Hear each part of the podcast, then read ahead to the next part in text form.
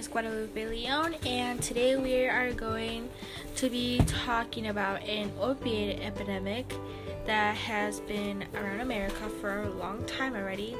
And today we have a special guest. Her name is Alicia Seifrid. Hi. Hi, how are you? Good. How are you? I'm good, thank you. Are you ready for your first question? Um, yeah, we can go ahead and go. Okay. What is an opioid? Um, opioids are a class of drugs um, like heroin, synthetic synthetic opioids such as like fentanyl, painkillers, um, anything from pills to heroin, that kind of thing. And it's um, a drug, an illegal drug, or a legal pain medication derived from the opium plant. Do you personally know anyone who has has or had the addiction?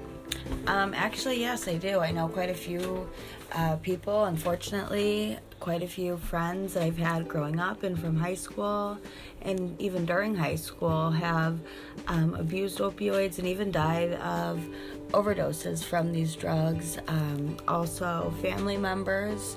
So um, it's something that's you know pretty close to me and has had a huge impact um, because I do know quite a few people um, who have been affected, and this addiction has taken over. So yes, I have another question. of course. Um, how has this affected you in your life, like as grow as you were growing up through high school till now, or like in your mid twenties?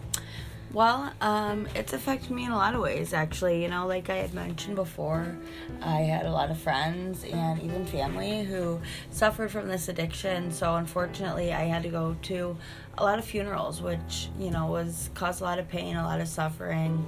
Um, you know, I've watched a lot of people turn into something you know so much worse or than so much worse than what they could have been and you know living so short of their potential because of this um, so i'd say along with the frustration of sometimes not being able to help or the pain of losing somebody or watching somebody suffer from this addiction you know is seriously impactful on somebody Very interesting.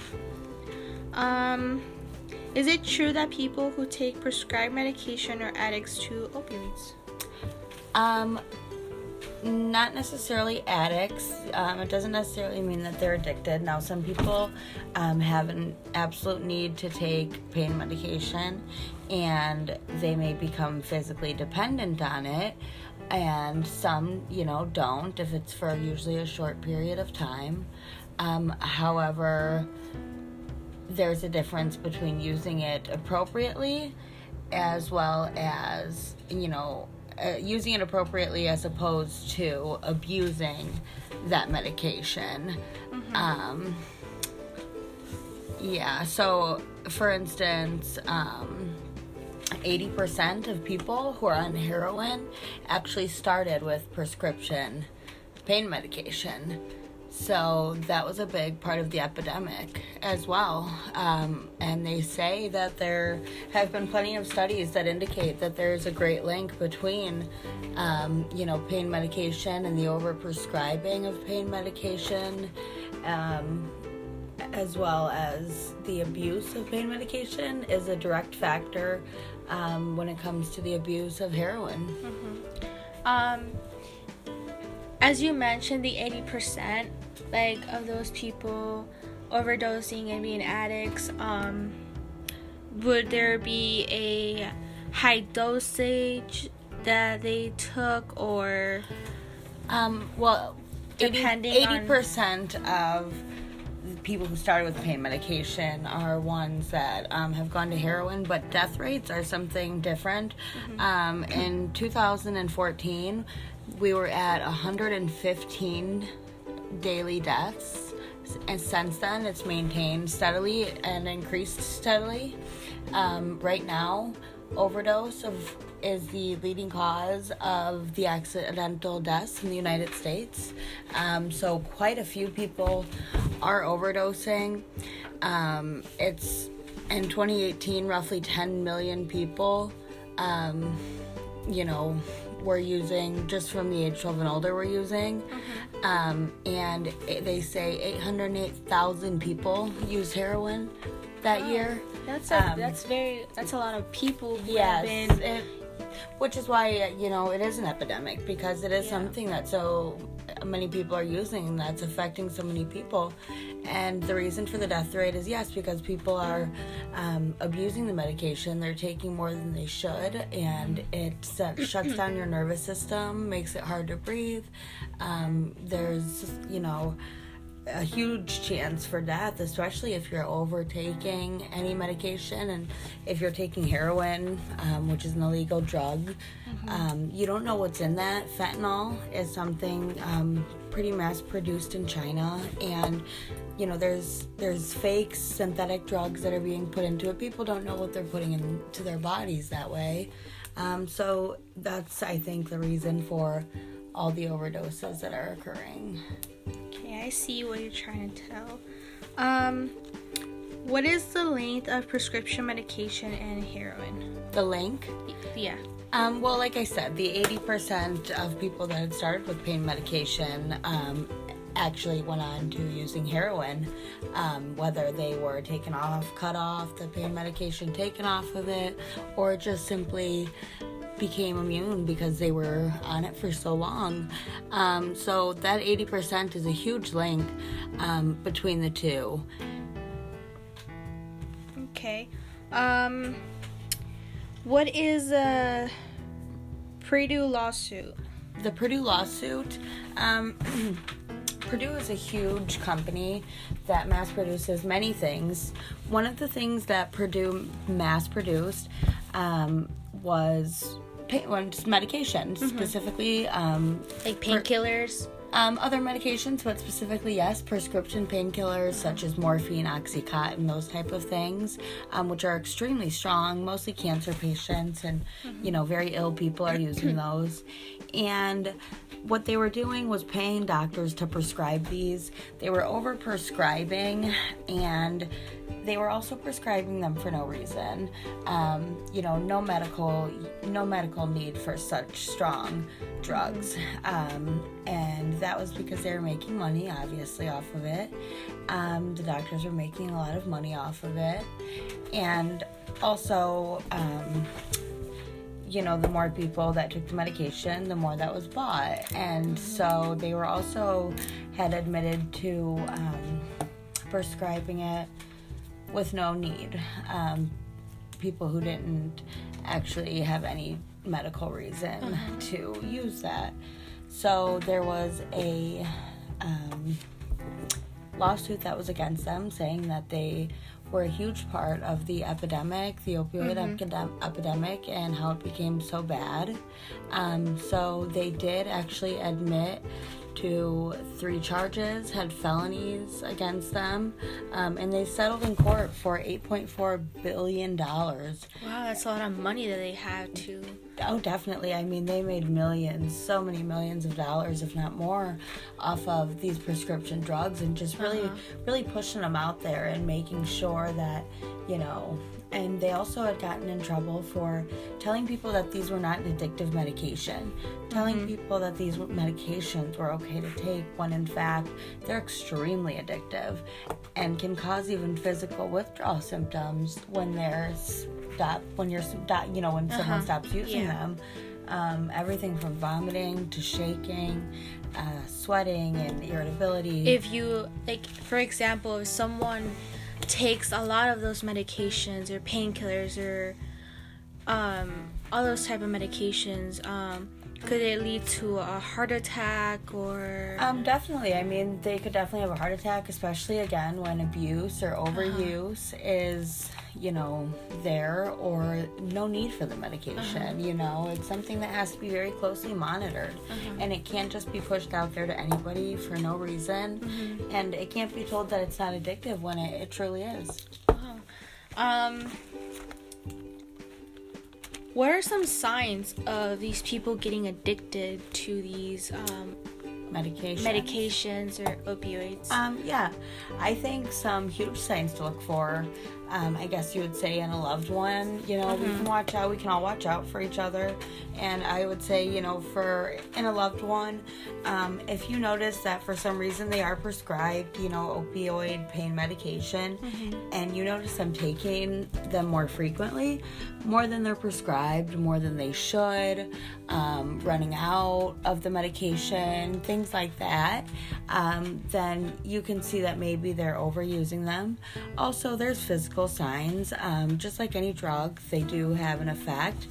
Um, no matter what opioid is being used, like for example, like they get angry like at Um, something. uh, there's a lot of drowsiness, um, a lot of sleeping, sometimes um, even falling asleep sitting up, slurred speech, definitely, um, you know, the dilation of the eyes.